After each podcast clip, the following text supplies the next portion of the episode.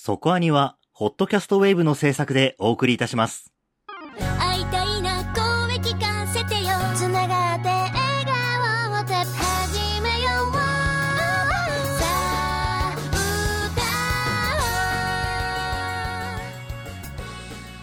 ディープじゃなくそこそこアニメを語るラジオそこアニそこアニ来週の特集の予告をしておきます。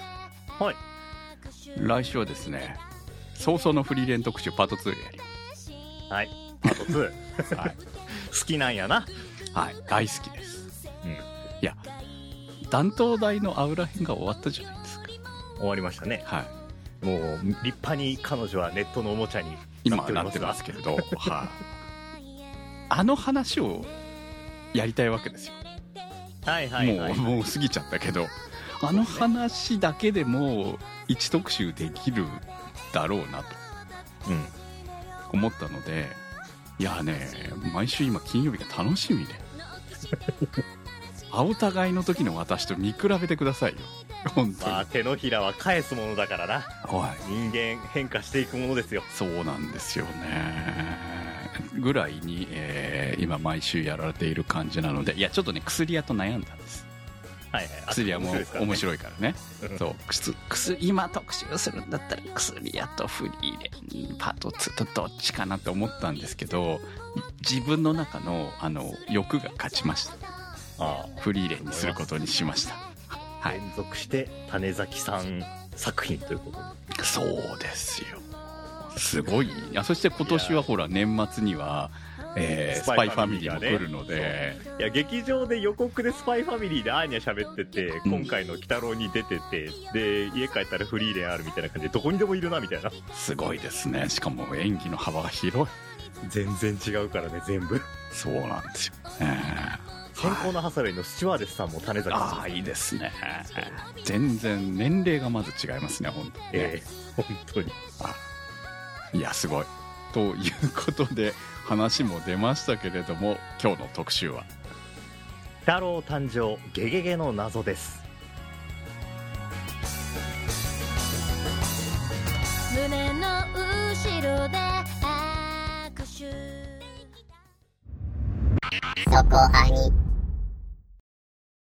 呪われた村で運命の出会いをした鬼太郎の父親たち。二人がそれぞれにたどり着いた日本の政財界を裏で牛耳る龍河一族の隠された秘密。それは恐ろしい怪奇の連鎖の本当の始まりだった。鬼太郎の父たちの出会いと運命、圧倒的絶望の中で二人が見たものとは。原作は水木しげるによる漫画「ゲゲゲの鬼太郎」第6期シリーズのエピソード0として監督古賀剛脚本吉野博之アニメーション制作東映アニメーションにより2023年11月17日公開ということで始まりました今日の特集は「鬼太郎誕生ゲゲゲの謎」ですはい。大ヒットしてるじゃないですか まあ、今日見てきましたけど、ほぼ満席でしたよ。はい池袋は昨日の段階で満席の回がありましたよ。な、なんなんですかね、これ年末のこのタイミングで、えーまあ、まだ年末には早いじゃないですか、若干ね。そうですね。こう、一年を締めくくる映画にこんなもんが来るとは。っていうクリスマス映画は、これで決まりっつって、救いがねえな。いやいや、それはクリスマス映画はちゃんとアーニャが待ってるんで、確かに確かに。はい。あれを見てハッピーな気持ちになればいいんじゃないかと思いますけど、その前に年末の改作ですよね、これ本当超に。問題作来た感じじゃないですか？まあ問題作なんですかね、これ。どうなんだ？いや、結構私の中では、こう、あの、穴、穴をついた作品というか、確かにありそうになかったけど、うん見たかったやつだわ、これっていう感じでしたよ。だから本当に予告を見るまでは特集する予定も見に行く予定も私にはなかったわけですよ。うん。うん。クムさんがそれ言わなかったら、俺も見てなかったと思う。はい、ただ私は結構うん早めの段階によく見た時点でもう絶対これ好きと思って。あそうなんですね。予告も見てなかったからね、正直ね。うんだからまあやることは知ってましたよ、やることはね。うん。この、この年末に向けての映画はたくさんこう、すでにリストアップはしてあるわけですね。これがいつから公開ですっていうのは書いてはあるんですけど、我々のあの、スケジュールリストの中に。うんただ、それを見て、いや、こんなドタバタしているタイミングの中で、ゲゲゲの鬼太郎を特集するかって言われた時に、うん。まあ、ないだろうと。まあ、むしろ、あ、鬼太郎、今映画やるんだ、ふーん、ぐらいのうん。気分でいましたけど。あそうですね。んいや、だって分からないじゃん。どっち、どこ向けか過。去のうん。話みたいな扱いではありますけど、でもね、これ、子供向けじゃないしね、全然。まあ、ちゃんと PG12 指定だからね。うん。ちょっと、あの、戻しましょうか。えーっと、一応、あの、ロッキの、おあの、前哨譚っていう話になってるんですけれども、先ほど作品の説明した時にも出ましたが、それって、あの、公式サイトとか見ていけばわかるけれども、予告には何も書いてないですよね。うん。いや、でもそこあんまり押さなかったのいいなって思いますね。別に見てなくても楽しめるし、それよりあの予告のパンチがめっちゃ強い。そうですね。まあ、正直私はあの予告にすごい期待して見に行って、予告は若干裏切られた気がするんですよ。あの予告の感覚でいくともっとドロドロしてると思ってたんで、いや、ドロドロはしてるんだけど、えーっと、映画としては、その PG12、いや、まあ、な、な、内容的に PG12 なのかもしれないけれども、でも、まあ言ってしまえばこれがロッキーにつながるお話だというふうにして考えれば、ロッキーってちゃんと子供向け、子供が見ても楽しめる、鬼太郎だったわけですね。鬼太郎のテレビシリーズだったわけですよ。まあ、YouTube の無料公開見る限りでもそうですねあ。のーそこアニでは、実はロッキーの初期特集ずっとやってるんですね。2クールまで。そうですね。はい。うん1話ずつ語ってたっていうのを、えー、2クール目までやってます。だから24話かな？までかな？やってますよ。まあ、よかったらそれも聞いていただければわかるんですけれども、本当にね、今の、うんまあ今といっても2000、2018年4月から2020年3月まで放送されてるんですね。2年間。うんはい。トータルで97話。まあめっちゃあったわけですよ。で、我々は24話まで語ってるんですよ。そのぐらい、まあ大人が見ても楽しめるし、ま、まさに現代。うん。今のスマホとかが普通にある時代に存在する鬼太郎って何なんだろうという部分をしっかりと描いていたなと。ですね。パワハラ上司を闇に流す話とか、あーすごいなんか、あの、嫌なとこつくなーっていう話だったんですけど、でも、超前超悪で締まってるところとかは確かに子供が見ても、なるほどねって思える部分よねっていうところそうなんですよね。。そういう部分も含めて、ゲゲゲの鬼太郎のターゲットっていうその広さをしっかりと、えー捉えた面白い、特に意欲作が第6期だったのかなと思うんですよ。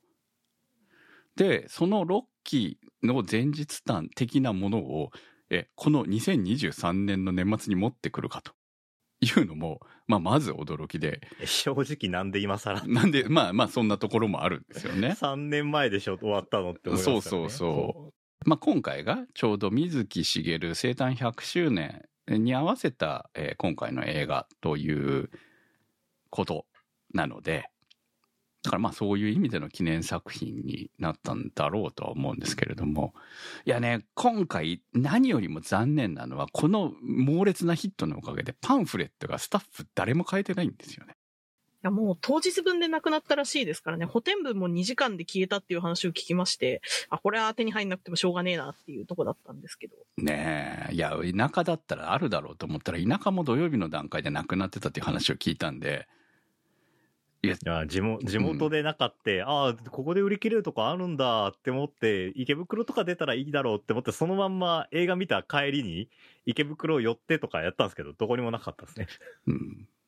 いや、ほんとね、パンフレットなんかインタビューいいらしいんですけど、そのインタビューを全く見ていないんで、この作品がなぜこういう風に生まれたのかっていうのを全く、えーわからないんですよね、我々。いや、もう何考えて作ったんですかって気になってたまんないですからね。うん。それが分かって、大体いつもあの特集の時はパンフレットとかのあのね、一応インタビューとか読んだ上でやるわけですけれども、今回は本当にないんですよ。うん。だから、なぜこの作品が生まれたかが全く分からない。まあ、それは知らん。うん。なので、面もしかし、そう、もしかしたら、あの、我々がこの後話すことによって、内容によっては、全然、いや、違うんですよっていう風なのがあるのかもしれないけど、申し訳ないけど、資料がないからどうしようもないんですよね。これに関してはね。まあ、お取り寄せもね、時間かかっちゃうから、ねんそうです。まあ、だから収録までに間に合わなかったんで、間に合、あの、ね、注文しても間に合わないっていう感じでしたので、えーさすがに転売を買う気はないので、えー まあ、ということで、今回はあくまでも我々は本当、一視聴者として見ただけの感想しか言えないわけですね。でもまあ、特集、う見ずに特集を決めて見に行きましたけど、でまあ大変満足。いや、大当たり引いたよって。うんいや、最高でしたね。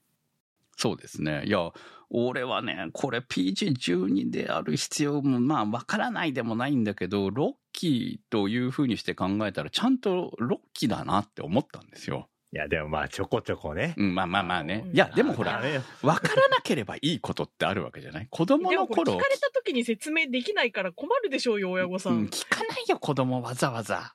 本当私絶対聞きましたよ。そっか、やっぱりね。まあ私はそうね。いうタイプのキッズだったので、うん絶対聞きますよね、これ。それは大人になったらわかるわよって言ってあげればいいんだよ。だから。まあ、あと気ま単純ずいでしょう単単純な描写でもちょっとまあ、ああ、わ割とグロいな、みたいなところあったし、まあね。でも、あの、結構あのグロ描写の部分っていうのはテレビでもやりそうな？墓場の鬼太郎よりも全然柔らかくないですか？いやー、その、ぐ、グロいって、うん。まあやっぱ生理的にグロいの方がえぐいでしょ、この作品は。まあそうだしね。まあでも、そのぐらいエンタメだったなっても思ったんですよ。私はもっとうん、ドロドロ感で徹底してやっていくのかなって思ったら、あ、えーっと。割とヒロイックなところはヒロイックでしたから、ね。そうなんですよね。呪術廻戦じゃんと思って見てましたから。戦い方が。太郎映画なんでね、そこは。うん。まあ確かにね、鬼太郎もそういえば、そういう？うん。特に。旧作のうん鬼太郎の映画撮られた方が監督なので、うんすごいヒロイックだし、見せ場の多い映画だったから、昔の作品も。そのなんだなっていうのは非常に感じましたね。ただそこに飲酒村がぶち込まれているという、おー最高。うん。いや、もっとね、その飲酒村の飲酒な感じっていうか、陰鬱な感じがもっともっとなのかと思ってたんですよ。いや、でも業界読んだら大概ですよ、これ。いやいや、まあそりゃそうなんだけど、でも結構ちゃんとアクションも含めて、あの、しっかり見せ場が何箇所にもわたってあるっていうところが、あの、映画、エンタメの映画としてちゃんと面白いっていうところが、見せ場いっぱいあるなって、うなるほど、こりゃいっぱいあって、うんえぐいところは考えれば考えるほど、あの、おぞましいんですけど、ううんまいことごまかしてあるなっていうのはいっぱいあったので。そうですね。うまいバランスの作品ですよね。なんか、私の中では、犬神家の一族と、貞子バーザスカヤ子と、鬼太郎を足して3で割ったような作品のイメージなので、そういう感じです。だからすごい改作が出てきたなという感じですよね。いや、これ、あの、私は見てたからあれだけど、ロッキー見てない人がこれ見て思ってロッキー見るのも面白いなと思ったんですいや、完全に今俺その流れですからね。僕はあの、漫画は、鬼太郎、まあちょっと読んだことがあって原作とかは。で、アニメの方は墓場鬼太郎しかまともに見たことがない。妖怪大百科とかそういうなんか、あのハードカバーの本とか、水木しげるのよあの妖怪図鑑みたいなのは好きで買ったりしてたんですけど、妖怪好きだから。鬼太郎のアニメにはほぼほぼ触ってなかったんですけど、これを見て、一気に興味が出てきたら、今 YouTube で無料公開があるし、ああ、じゃあちょっとこれはこれから空いた時間は鬼太郎見ようかな、みたいな気分に完全になってる。はい、猫娘可愛いですよ。あはね、あのねちょっとあの、無料公開分のやつだけ見ましたけど、あの、北郎が可愛い。北郎めっちゃ可愛い沢。城みゆきが可愛いっていう。そう。そうだね。うん。沢城さんの芝居がすごい、いい意味で表面的に感情の起伏が薄いみたいな芝居をしてるから、そこが逆にいろいろまあ、立てられていいよね。うん鬼太郎というキャラクターをね、考えてるね。うん。この人後だと逆説的にめっちゃ可愛く思える。そまあ、そこがすごいっちゃすごいわけですよね。その、3年明けて、う。うん。つい最近公開された映画にちゃんとつながっていくし、まあ、これをきっかけとして、えー、ロッキーの面白さっていうのが改めて知られて視聴されると面白いいんじゃないのかなと。他の配信サイトでももう一度公開されるような形になっていけば、もっと、あ、こんな、鬼太郎の今の現代の鬼太郎って面白かったんだっていうふうにつながるといいんじゃないかと思うんですよね。はい。えー、熱いコメントいただいてます。直輔さんからの投稿です。東映アニメーション作品らしく、クラシカルでありながらも規格外。嫌な予想がことごとく的中する容赦ない展開と、希望の残る予定調和の塩梅も絶妙でした。ストーリーは横溝作品ばりの電気ミステリーであり、妖怪ものであり、バディものでもある。冒頭からエンドクレジット後のおまけ映像までとにかく見どころ満載。作品の放つ昭和30年代の空気感にどっぷり浸れる104分間ですので、未視聴の方はぜひ劇場でご鑑賞ください。ネタバレはしたくないのですが、映画鑑賞前にアマプラで墓場鬼太郎の1話、鑑賞後にネトフリ版の悪魔くんの10話をご覧になることをお勧めします。入場者特典の肩車版も入手したいので、3回目見に行こうかな。ありがとうございました。はい。今のところは、えーネタバレなしで言っておりますけれども、今回は昭和30年代が舞台なんですよね。戦後10年。はい。31年ですね。舞台的には。いや、こんな時代だったのかと。まあ想像ですけどね、僕はうんいなかったので。まあ私も生まれて、まだ生まれてはいませんけど、でもこの、この後10年ちょっとぐらいすると生まれるわけなので、うんえーまだこの空気感みたいなものは実際存在する中で育ってるわけですよね、私もね。うん。でもこれがその戦後10年だったとして考えると戦後20年ぐらいで自分は生まれているわけ20年ちょっとで生まれているわけなのでいやなんとなくねこうれ歴史を振り返っちゃったもんね自分のね自分とか親の年代をあそんなになんとなくねやっぱ気分的にはやっぱり戦後からすごく離れている気分なわけですよ。自分の記憶的には。でも、振り返ってみると、たったそのぐらいしか経ってないんだっていうね。日本は変わったんですよ。うん。ゴジラ見なきゃいけないですか？私。いやでも本当は思ったんですよね。そう、ゴジラもあれうん戦後直後の話だったし、はいはい今やってるマイナスワンもそうでしょ？そう。そう。で、両方ともあれなんですよね、主人公、あの、復員してる人なんで。はい。うん。だから、あ、やっぱこのぐらいの時代って、あの、面白い時代なんだなっていう、うん。創作を作るにあたって、まいろいろやれるよね。そういう。まあいろんなこう、ものも抱え込んでいる時代ではありますよね、そういう意味ではね。一気に成長する過渡期でもあるし、まあその裏側でちょっとこう闇がはびこっていた時代でもあるのでしょう。その表に出せないこととか言えない話。ね。うん、がまあ事実もあっただろうし、えー物語として、えー描きやすい、うんこの後どんどんどんどん、えーこんな村が存在しできるわけなくなるわけじゃないですかうん。言ってしまえばね。最後の時代だと思うんですよね。この手の。確かにあったものではあるっていう感じだった。あったかもしれないだよね。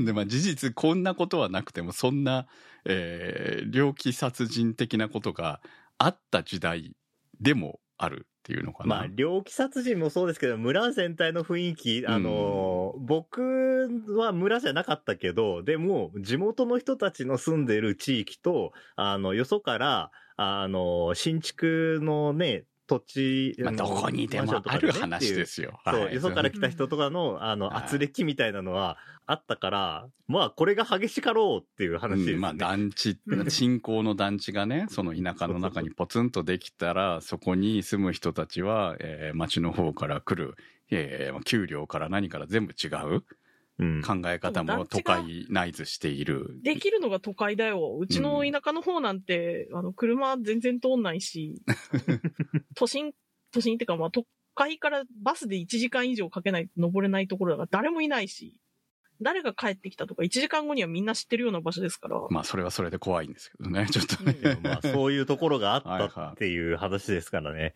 うんいやー、直輔さんも言ってるけど、まあ、横溝選手の、まあ、まあ、金田一ですよね、これね。そうですねう。ん金田一ですね。金田一康介。ねそう。だからまあ、そういう時代感の、えーまあ、ね、すごくもう、タバコ臭い作品なんですよね、本当にねタ。バコの描写がもう、あの、溢れ出る昭和感みたいな感じで。こんなんね、ね今放送絶対テレビじゃ無理じゃないっていうレベルの、いや、全体のあの雲、雲、黙々ね黙何臭い感じですよね。は電車で遠慮なくタバコをみんなパーパー吸ってるっていうのがまず、今はもうないけど、うん私がちっちゃかった時はギリギリ電車に、その、席に灰皿がついてるみたいなのがギリあって、もう電車乗るの最悪って思ってましたから。い。まあ、電車もバスもだったし、だから当時は普通でしたから、なんとなうく、その、あの感じみんなが、男はみんなタバコ吸ってるみたいな感じ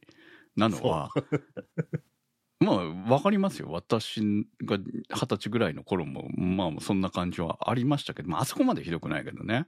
そう。どんどんどんどん分煙になりつつある頃だったのかな。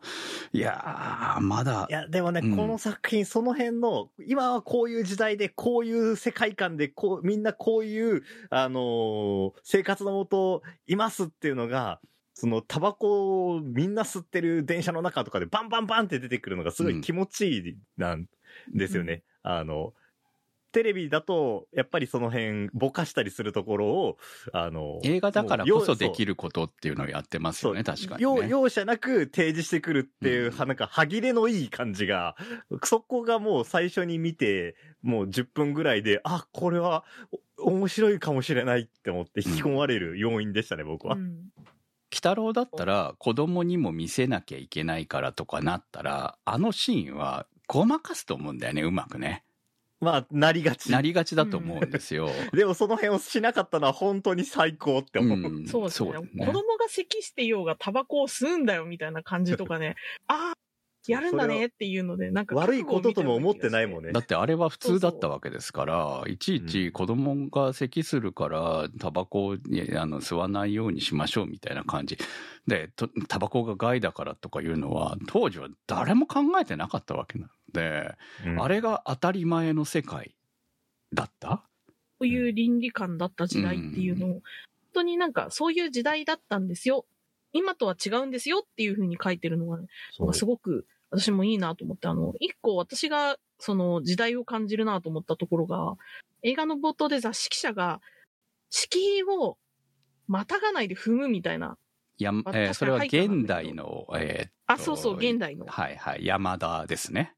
そう。記者。が、はい。そう、踏んで歩いて行ったのを見て、あ、そういう迷信とかもう信じない時代なんだなっていう感じだったんだけど、その後、水木が敷居をまたいで渡るっていう、あの、過去の話として出てくるところで。っていう対比がちゃんと入ってたりとかするのがね、あ、ちゃんとなんかもうそういうのが廃れたんですよっていうのとかを描こうとしてるんだなと思って、すごい細かいところなんだけど、いいなと思ったんですよね。まあ、現代っていうのはまさに6期の中で出てくるキャストの現代なわけですね。あの、現代の鬼太郎とその昭和31年の、えー昔話っていうところが綺麗に時代が切り替わるところで、で、最終的には、えー今の鬼太郎に戻っていくっていうところのこの切り替え方も含めて、うん、やられたなという感じかなと思います。そろそろね、本編のネタバレありでいきたいとは思ってますけれども、あのーまあ、これだけヒットしてる理由っていうのはたくさんの要素があると思いますし、まあ、やられたなっていうところが本音なところでもあるので、ぜひ、えー劇場で、まあ、多分ね、しばらくずっとやってるはずなんで、今の入りから年明けまではやりそうですよね。間違いなくやると思い絶ます。対はい。大ヒットしている感じだと思いますので、えーぜひね、時間取って、えー見に行っていただければと思います。まあ、後悔はさせない面白さですね。今もう、あの、入手できないってか、配ってないと思いますけど、なくなって、入場者特典の画像は必ずネットで見た後に検索するんじゃぞ。はい。そうですね。見た後に、あの、2種類あるんで、ぜひ調べてください。あとですね、直輔さんのコメントにありましたけれども、墓場鬼太郎の1話と、えーネットフリの悪魔くんはこれは水木が出るからということでのおすすめだと思いますけど、あと公式で今、あのー YouTube の方で、そうですね、ロッキーが4話ぐらいはい。かな。1話と7 6話と、み6たいな話。なんで14話とみたいな感じで公開されておりますけれどもまあ、えー先に見てもいいし、うん。見終わってからでもいいと思います。私は後から見たけど全然はい。大丈夫でしたよ。私はあのロッキーは一回見てるんでそこのあたりは。だからあこういう話だったなっていうのとこの作品とのつながり、えーの部分で楽しめたかなっていう感じではありました、墓場鬼太郎は私はみ全く見てなかったので今回初めて見ました1話だけね墓場鬼太郎自体はむちゃくちゃ出来がいいんですけど、まあでも、今回のとはそんなにつな、なんか全く繋がってないなまあ、水木とかは出てくるけれども、うん、鬼太郎の父もこんなキャラクターではないしとかいう部分もあって、えーまあ、違いを、精神性がもう違うかなって感じそう、なので、違いを楽しむといいかなっていう感じだと思いますね、すね部鬼太郎に関しては。とかを確認しておくのがいいかなって思います、私は。うん。奥さんね。奥さんと。まあ、全体的に。そうね。はい。で、あまあ、当時は、ねまあ、これ、墓場鬼太郎って貸本屋時代の、えー、鬼太郎ですよね、言ってしまえばね。まあそれがメインの元になってるって話です、そうですよね。もっとドロドロしているというか、鬼太郎が、鬼太郎と、あの、目玉親父たちの人間に対する接し方の心がもう違うので、うんうん。そうですねそうなんですよ。そういう意味では、あ のめちゃくちゃドライだからな。6期の1話の冒頭で語られる、えーなぜ、鬼太郎は人に優しいのかということに、人の味方をしてくれるのかというところが、もう今回のまさに物語になっている。そうですね。この鬼太郎誕生はそっちにつながるので、うん墓場鬼太郎はそこにはつながらつないながらない世界ですね。。っていう意味で、えーまあ、参考にはなるかなっていう感じうん。ですね。まあ、こうかったらああなるみたいな、イフの話として見る分にはちょっと面白いか面なって白いですね。思います。あと、うんさっき、えっ、と、先にロッキーの1話と14話かな。を見なくても大丈夫って話は出ましたが、私は見ていった方が、その映画終わった後にダイレクトに、あーっていうのが味わえるので、あの急転直下の気持ちを味わいたいんだったら先見ていくのがおすすめかなと思います。うんはい。ということで、えーこの後ネタバレありでいきたいと思います。NS さんからのコメントです。昭和31年という時代ならではの闇の深さの表現がすごいです。常に舞台となる時代の影に潜むものを描いてきた鬼太郎シリーズらしい昭和の描き方だったと思います。アクションも素晴らしく、格闘に異能に巨大妖怪と盛りだくさんで最高でした。鬼太郎の父であるゲゲロウともう一人の父となる水木の二人の関係も素晴らしかったですね。こんなの見せられたらもう。個人的に少しだけ残念だったのは、主人公である二人が人間をちゃんと殺さないことでした。立ち並ぶ血まみれの二人、地蔵、そして血のかかっていない鬼太郎のティザービジュアルは、そういうことなんだろうなと思ったのですが、違いましたね。人間を殺す役をかわいそうなヒロインや悪行の被害者たちに押し付けて終わるのは作品の雰囲気やテーマにそぐわない感覚がありました。素晴らしい作品なのは間違いないので、ぜひ多くの人に見てほしいですね。ありがとうございました。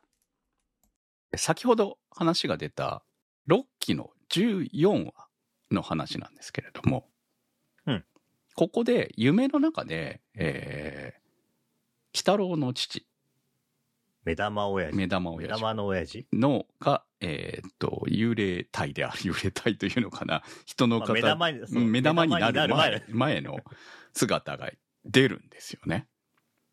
そうですね。このシーンは、6期の放送当時に話題になったんですよ。はいはいはい。その話なるでは、しょうねその話は、そこアニの特集でも話してます。いや、イケメンだよねっていう。まあ、イケメンだし、完全にスーパーサイヤ人の時のカカロットみたいなあまあ声でしか声がね。声がね 声が目玉親父だからね。そうそう。ちょっと今回の映画で、あの、北郎寄りのルックスに抑えめになったけど、その代わり声が関俊彦になったことでトレードオフみたいな。はい。そうですね。まあ、声は変わってますよね。だから、あれはあくまでも夢の中で見た、えー、鬼太郎の父めであるっていうシーンだったんだけど、まあ、理想のビジュアルと現実がちょっと乖離してるのはね、よくあることだから。はいはい。まあ、ゆ夢だからね、あくまでも。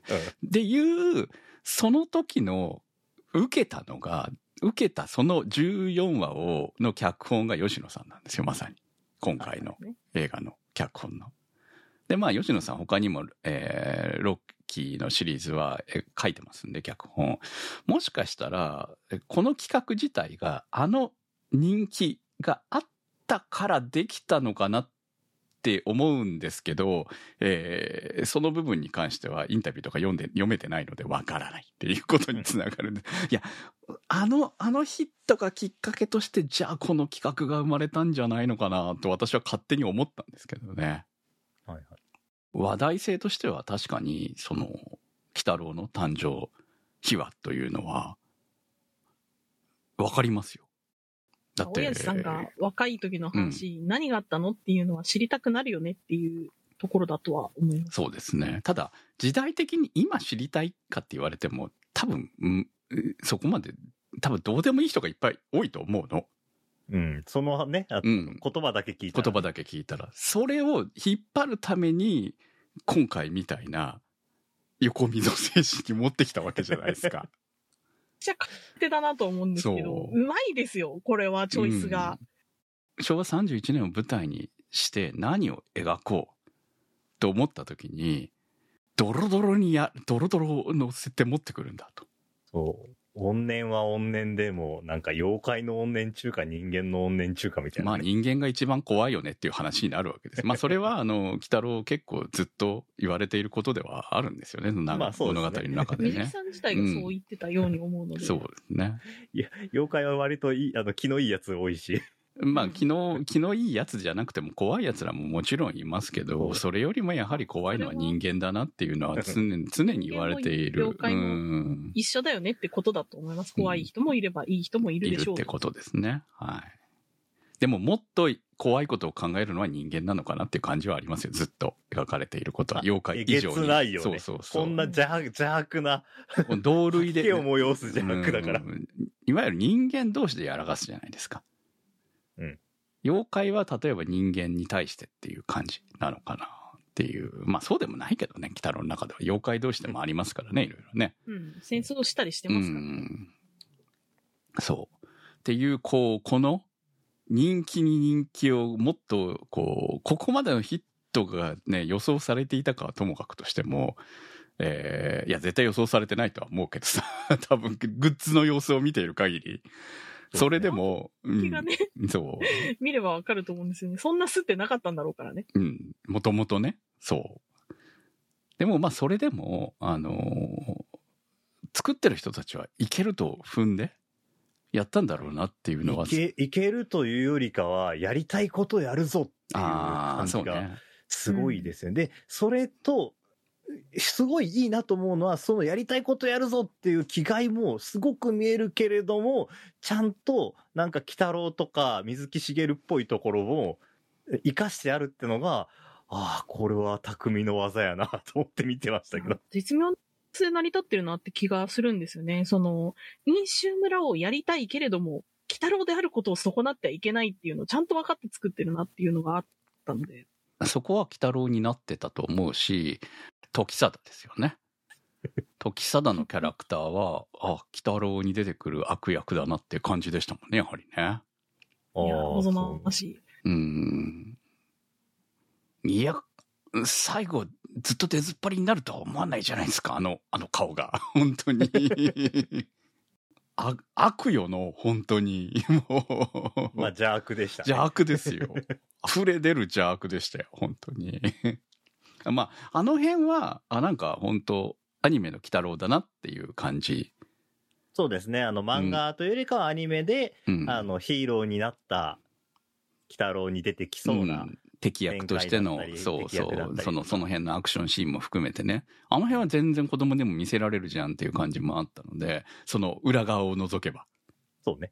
時貞が誰えー時貞というかや時貞くんが何をやったかとかね。うんそういう話を時除けば。矢くんが誰の子だとかね いろんなことをこう考え出したらちょっと子供に話せないのかなとかいろいろ思う部おぞ分おぞましすぎるわ。うんおぞましすぎるし、まあ、それをちょっと考えて、そういうことなのかもしれないって思う年の人に見てほしいっていうのもあるんじゃないかなとは思ったりしました。うんだからちゃんと、うんだからまあ、その12っていうのは非常にいいラインなんだろうなって思いますよね。うん。15よりも低いっていうのがね、なんかポイントかなっていう気がしました。そうですね。分かると、えー、吐き気を催すみたいなことでも、でも、そういうことの結果、この物語は出来上がったんだというふうなことを、いずれちゃんと理解できるようになるかもしれないし、それはそれで大人になっていくっていうことなのかなと。まあ、あと分かりやすいところだけ拾ったら、あの、奥さん。さらっていじめてた人ですからね。そうですね。確かにね。うん。とも取れるっていうね。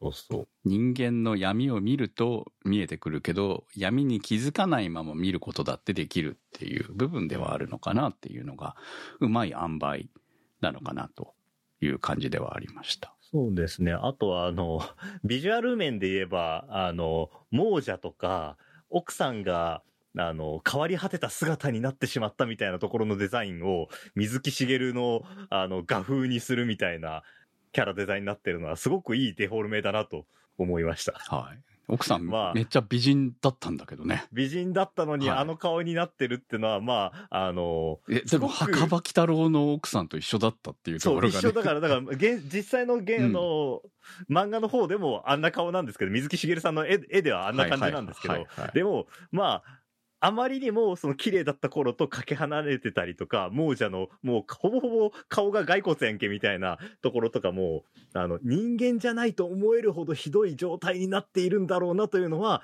見た感じ理解できるけれども、えぐい見た目にはなってないみたいな、そこの塩梅が素晴らしいなって思いままあしたね。、手心に理由があるっていうのはね、素晴らしいことだなって思いますね。泣いちゃうよ、あれ、本当に。リアルにやられたらね。うん。えーコメントをいただいた、えー主人公である二人が人間を殺さないことでしたっていうところはありましたけど、うーん、水木に関しては福音兵なわけですよね。戦争中は人を殺していたと。それはもう兵士としての仕事としてやっていたわけですけれども、その、まあ、トラウマを背負ってるわけですね、彼もね。まあ、それもそうですし、まあ、血まみれになってるっていうテイザービジュアルの方は、まあ、ゲゲロウも水木の方も、直接手は下してないけど、ほぼ下したようなもんじゃんっていう、業は確実にこの事件だけでも背負ってるので、で、そうですね。すべて見殺しにしたし、なんなら水木に関しては、とどめを刺してやらなかったことの方がひどくないっていう話だったりもするので。うん。血まみれになってて、で、鬼太郎だけは被ってないっていうのは、まあそういうことだろうなっていうので、すごい僕はあれは納得いくんですけど、あの、私は水木を手が手直接手を下さなかったっていうのは、まあ、なんだかんだ言って彼はサラリーマンなわけですよね、今はね。そう。現代そう、現代の倫理観で動いてる。現代の倫理観と自分のちっ、割とちっちゃい、あの、損得感情で動いてるから、はいはいっていう部分もあるし、今そういうことをやって警察沙汰になったらダメだろうっていう、その、その感覚はちゃんと昭和31年の時代に彼は生きているわけですよ。うんその、あの、あの、あの龍村の人じゃないから。あの村の連中はおかしいわけですね。言ってしまったら。その、えーそういう倫理観のなさの中で、あの村の中だけはそれが生きているっていう風な分け方になってると思うので、だから水木が手を下しちゃダメなわけですよ。うん。だと思うので、えーそこは綺麗に分けてるんだろうな、という気がそれもしました。そうだし、まあ、さよちゃんに関してはね、あの子ももうやらかしちゃって、たもうそうせざるを得なかった状況だったり、すごいかわいそうな理由があったとしても、それと罪は罪だよねっていうところの割り切りをやってるのは僕はこの脚本すごく潔いなっていううん。思うところですね。まあだから水木と作用の間に恋愛が生まれたら、いかんわけですよね、ここにね。まあ、そうですね。物語がもっと複雑になっていくから。ここのまんまいけば発展したかもねはいいんですけど、うんここの物語の中でそそこの気持ちを完全に持っちゃうとあのー話がややこしくなるしややこしくなるんですよ。あとそれはちょっとさよちゃんには水木にも水木もそうなんですけどさ特にさよはそういうことを、まあ、いまあぶっちゃけあれだけのことをやっといてあのー人並みのそんな感情が得られるってのもちょっとこの人ひいきされすぎじゃないですかねって言われるスタンスの脚本だと思うんですよ。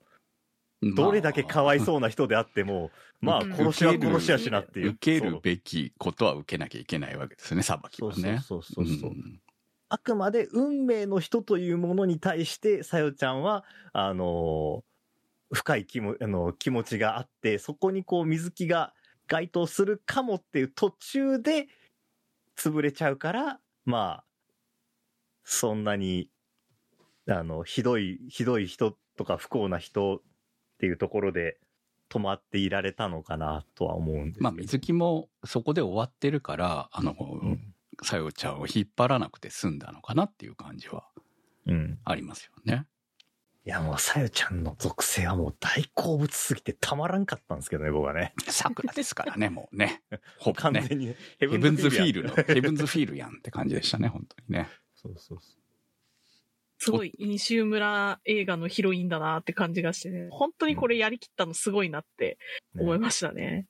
描写とかでも、あのーね、東京に連れてってくださいっつって、水木さんの本心を聞いてるんですってところで、まあ、水木が、すね、あの若いお嬢さんの気の迷いだって後で言ってたけど、でも OK して、さよちゃんが安心するみたいなシーンとかでも、夕日の色が変わっていくみたいな、よりちょっとこう、冷たい暗い色になるみたいなところは、見てて、ああ、これは絶対ろくなことにならないし、この制作者は、ここの、この状況を全く祝福していないっていうのが、如実に見て取れるから、すごい好きな演出だけど、あれは。うん。愛わかんないのに、なんかそういうひどいことをしちゃいけないよっていう教えからの一番手痛いしっぺ返しがあのラストなので、うん。あ、こうなりますよねっていう話があった上で、本当に愛する人と運命的に出会うが、まあ、それは要するに子供のことだと思うので、うん。そういうふうに、えー話が締めくくられるっていうのもちょっといいなっていう気はしました。あの時理解できなかったことっていうのがすごい自分の傷に残ってるんだろうなっていうのもあるので。うん。で、あの、さよちゃんに水木が首を絞められてるところとかでも、あの、抵抗するの途中でやめちゃったりとか、その辺もなんかすごい水木っぽいなっていう感じがあって、そういう細かいアクションとかにも性格が滲み出てるのはすごい丁寧に作ってある感じが受け取れて、いやー、いい仕事をしますねって思ってずっと見てましたね。そうですね。細かい描写は本当めちゃくちゃいいですよね。私、電車の中で水木がタバコを吸おうとして、子供が咳き込んでて、でも吸おうとするんだけど、結局吸えなくてで終わってるところに、ああ、これぐらいの塩梅がこの人の倫理観なんだな、みたいなのが出てたのとかすごい好きでした。そうね。その人の倫理観であり、あの、作品でこいつの立ち位置はこれぐらいですよって説明するっていうのはね、あれはいいよね。うんまああの後めちゃくちゃいい。まあ、そのの女の子ひどい目にあった。少女もね、ね。その少女がどうなったのかっていう問題もね、ありますけどね。そのあれところないんかって感じですよね。咳してる亡者の横で、その亡者をずっと見てたのは多分あれおかんなんやろなっていう。っていうね。うん、まあ、あの村がどういうね、ために存在してたのかっていうのを考えれば、まあ、納得なわけですけれども、うん。いや、後から気づくと怖えってなるっていう話ですよね、全部ね。そうですね。だって子供もね、ゲゲロウに石投げるぐらいの感じの。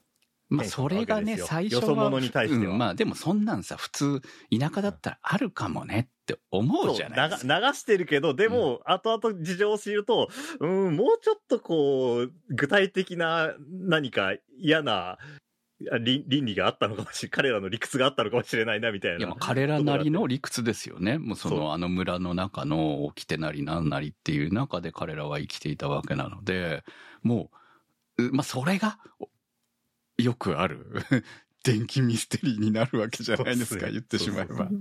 だから、あの、亡者とか胸骨に、あの、食われる人がさ、あの、な、お許しをとか何枚だみたいなこと言ってるけど、もうあんなの身勝手極まりないそう話ですからね。ですよね、本当にね。もういや、お前らだかはらバシャーってやられちゃう全部滅びるしかないだろうっていうね。うんやらか、やってきたことに対する、ね、罪なわけでは払わってもらわなきゃいけないでしょっていう。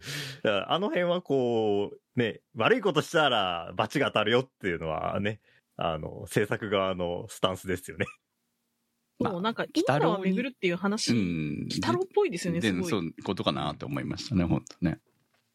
で、もう後から見ると、あの、最初結構、チャランポランというか、それ以上にこう、しょうもない人間だな、みたいな感じの日野江さん水口さんがやってた、あの、次女の、ちょっと写真より太ってしまった、あの人とか、はいはいでもなんとなくさ、ちょっと都会内図してて、この人なら話が通じるかもな感があるっていう風に通じたかそう見せるところがうまいですよね。そう、通じるかもなが、見る、あの、理解が深まっていくと、通じたかもなになって、で、見終わった後には、あれ、連れ戻されたってことはそういうことで、だからあんなにやさぐれちゃったのかなとか、あれは、かなり気の毒な人なんじゃないかなってそう思って。ですね。あのさよさんに対する当たりもまあ、そういう理由ですごい嫌悪があったんだろうなみたいな。なんでお前だけっていうのはねっていう。はいどこかで男を引きずり込んでましたよね。そうそうそうそう。うんね、そのな、なんでお前だけってのがあったのかもなって思うと、あの、ただただかわいそうな人っていう話でもなくて、もう、この人も割とそういう意味では邪悪になってるよねっていうところで、みんな一様に気の毒な身の上でありながら、それなりにちゃんと救いがない人たちなんだよなっていうのが、最高にいいあの印象をもらって感じがして、たまらんっすね。うんうん。なんか、まあずすべてにおいて悲惨ですからね、本当にね。一番気の毒だったの勝則くんの説あるぞって思ってますからね。あの、山地さんの。はいはい確かはい。にまあ確かにね。だから入り婿で何も知らなくてさ、あの、M の、ね製造法とか何も知らない状態でさ、あの村あんなことになって、ひえーって車で事故って死ぬんやでっていう。気のまあで毒すぎんかも、勝則は言ってしまえば 販売路として必要だったわけですよね。そういうこと M、M の販売用にね。うんでも、で作ってるのか知らなかったんだから、まあ気の毒な人ですよ。うんでもその M のおかげで日本が発展したわけでしょ？そう。で、猛 M 烈のおかげで、社員がそう。頑張って。猛烈。そうね。で、それでさらに、それのおかげで、富を得ていたという意味では、お前も同罪やでというので殺される、脚本に殺されるわけですけれども。無知は罪って言われればそうっていう。まあ、そう。どうするんですか ?M がなくなったら日本の発展が。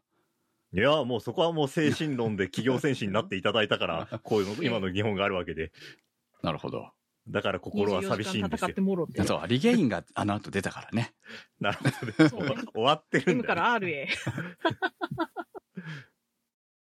飯倉さんからのコメントです。今年ベスト級の一本でした。妖怪というモチーフが横溝正史のミステリー的世界観にここまでマッチするとは。本作の妖怪のデザイン自体は怖すぎないものとなっていますが、その分描かれる人間の業というのは村ぐるみで人間も妖怪も搾取するもので、まさに鬼畜の所業です。ホラーにおいて一番怖いのは人間という話は数あれど、ここまでのものはそうはありません。ここまで凄惨な真実を目にすると絶望してしまいそうなものですが、ゲゲロウが自己犠牲を払ってでも守ろうとしたのが、我が子と友が生きる世界だったというのに胸打たれました。また、水木の特攻に関するトラウマともつながる、お国のためという大義名分とエゴ。これにより犠牲になった村の外の世界へ出たかったさよと未来を生きたかった時矢。二人の迎える結末はとても苦しく、現代パートの時矢のシーンは涙が止まりませんでした。鑑賞後に無料公開されている墓場鬼太郎の第1話を見て、水木が記憶を失ったあの後の展開の救いのなさにまた落ち込みましたが、ラストでゲゲロウと妻が共に暮らしたひとときが少しでも幸せなものだったらいいなと思います。ありがとうございました。あの水木の特攻につながる部分のお話、えーまだ戦争中の話ですけれども、このお話って、ゲゲゲの鬼太郎で戦争がどう描かれてきたかっていうお話がありまして、これは、あの、ソカニの方で特集してます。アニメ評論家の藤津亮太さんをお迎えして話しているアニメと戦争という特集があるんですよね。アニメと戦争という本があるんですけれども、まあ、はいその中で、ゲゲゲの鬼太郎という定点というお話を特集の中でもしてます。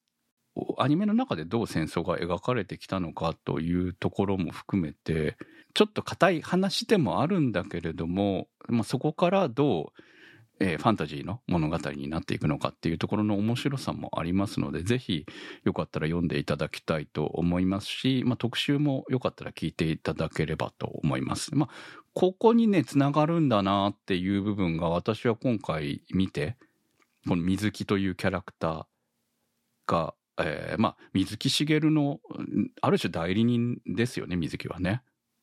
うん。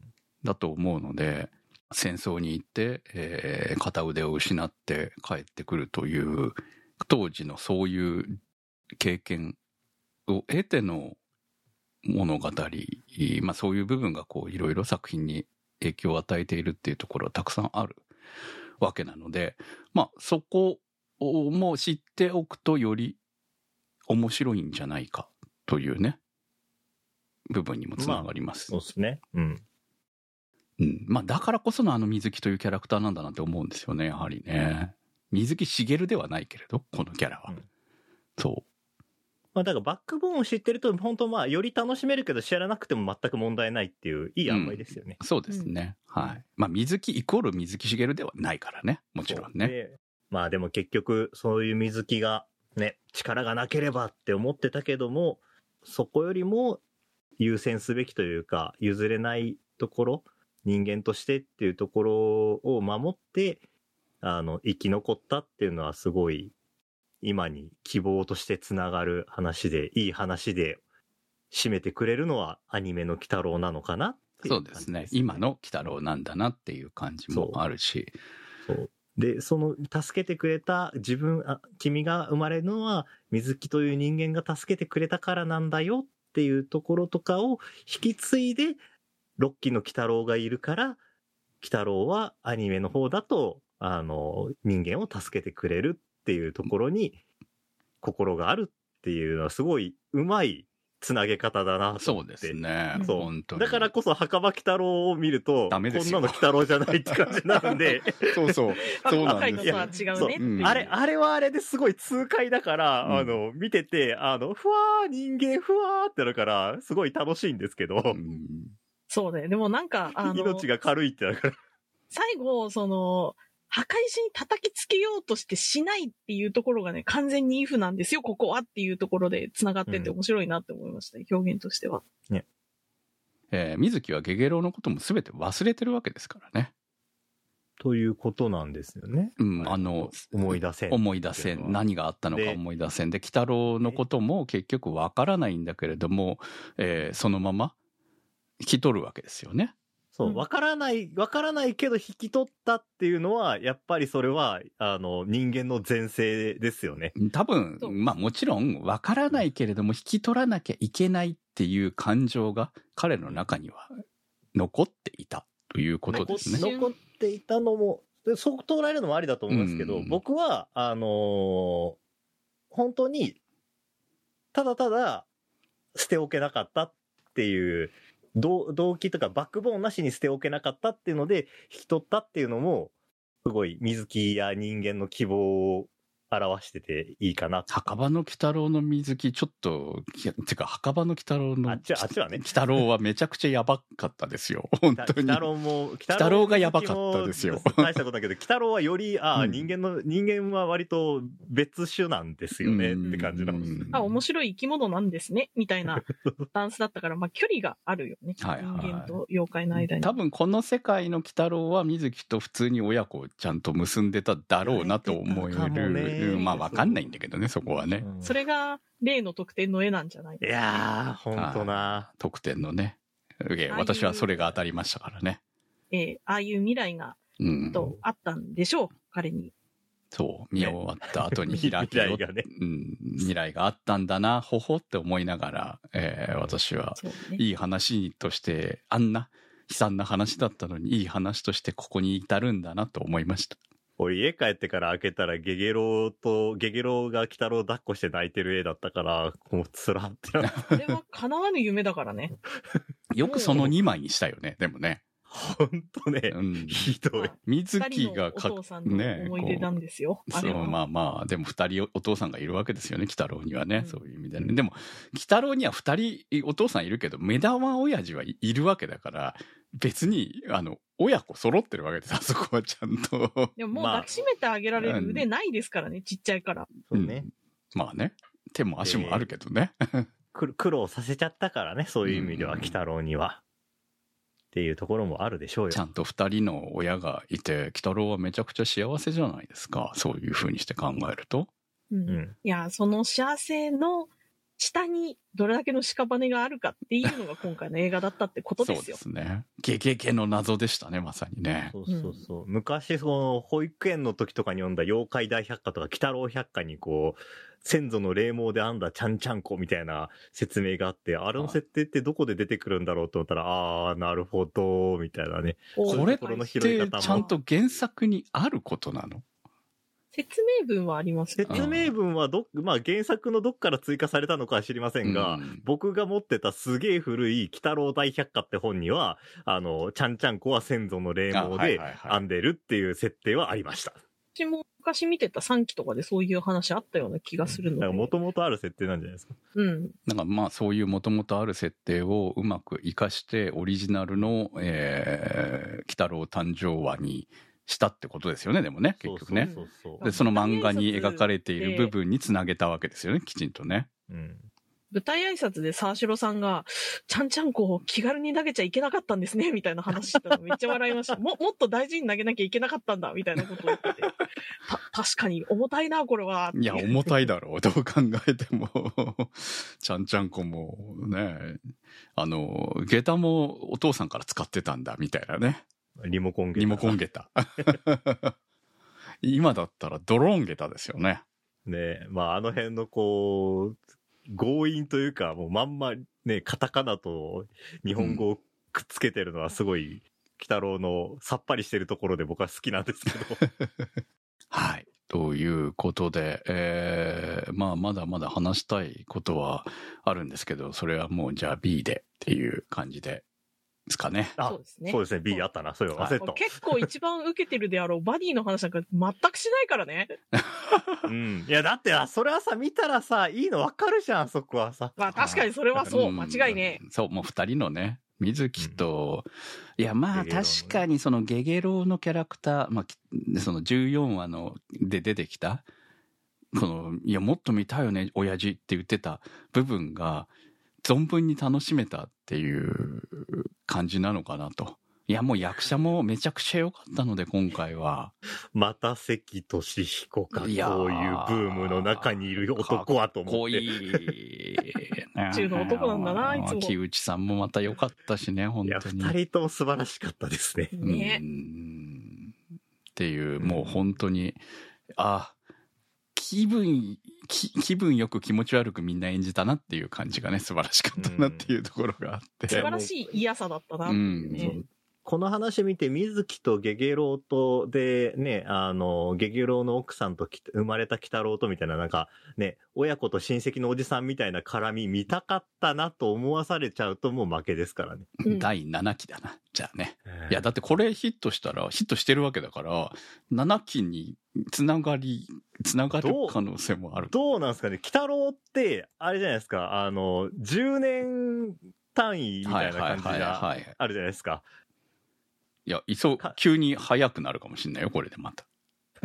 いや、わかんないけどね。本当にね。まあそうですね。そう。まあ全然早くなってくれていいんだが、うん。うんまあ、6期の、えースタッフィングで、やれるっちゃやれるだろうなと思いますからね。うん。いや、まあ、大人向け作ってもいいのかなっていう気もしますよね。ここまで来ちゃったらね。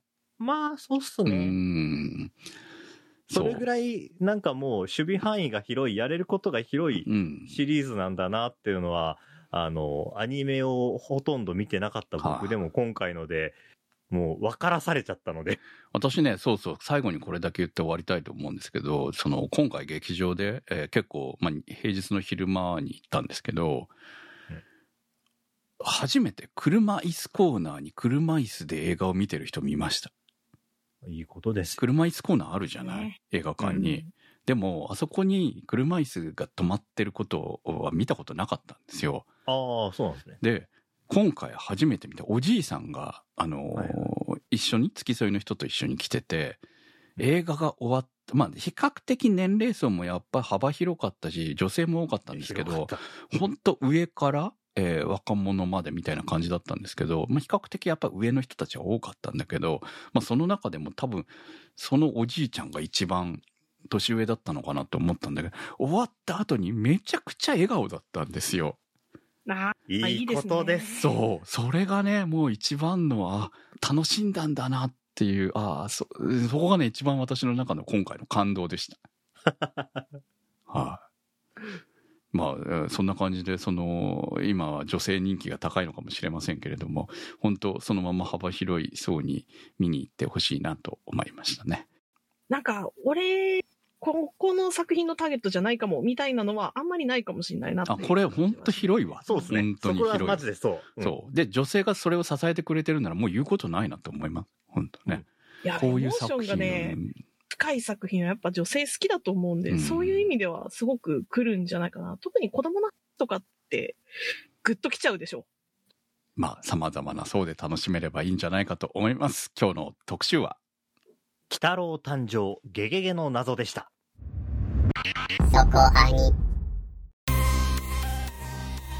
そこアニサポーターズ募集そこアニの運営を応援していただくサポーター制度そこアニサポーターズ1週間1ヶ月のチケット制で応援していただいた方のお名前を番組内でご紹介いたします。好きな作品の特集に合わせてのスポット応援も大歓迎。チケットはそこアニ公式サイトからご購入いただけます。サポーターの皆様には毎週特典音声「そこアニサイド B」をプレゼント。まだ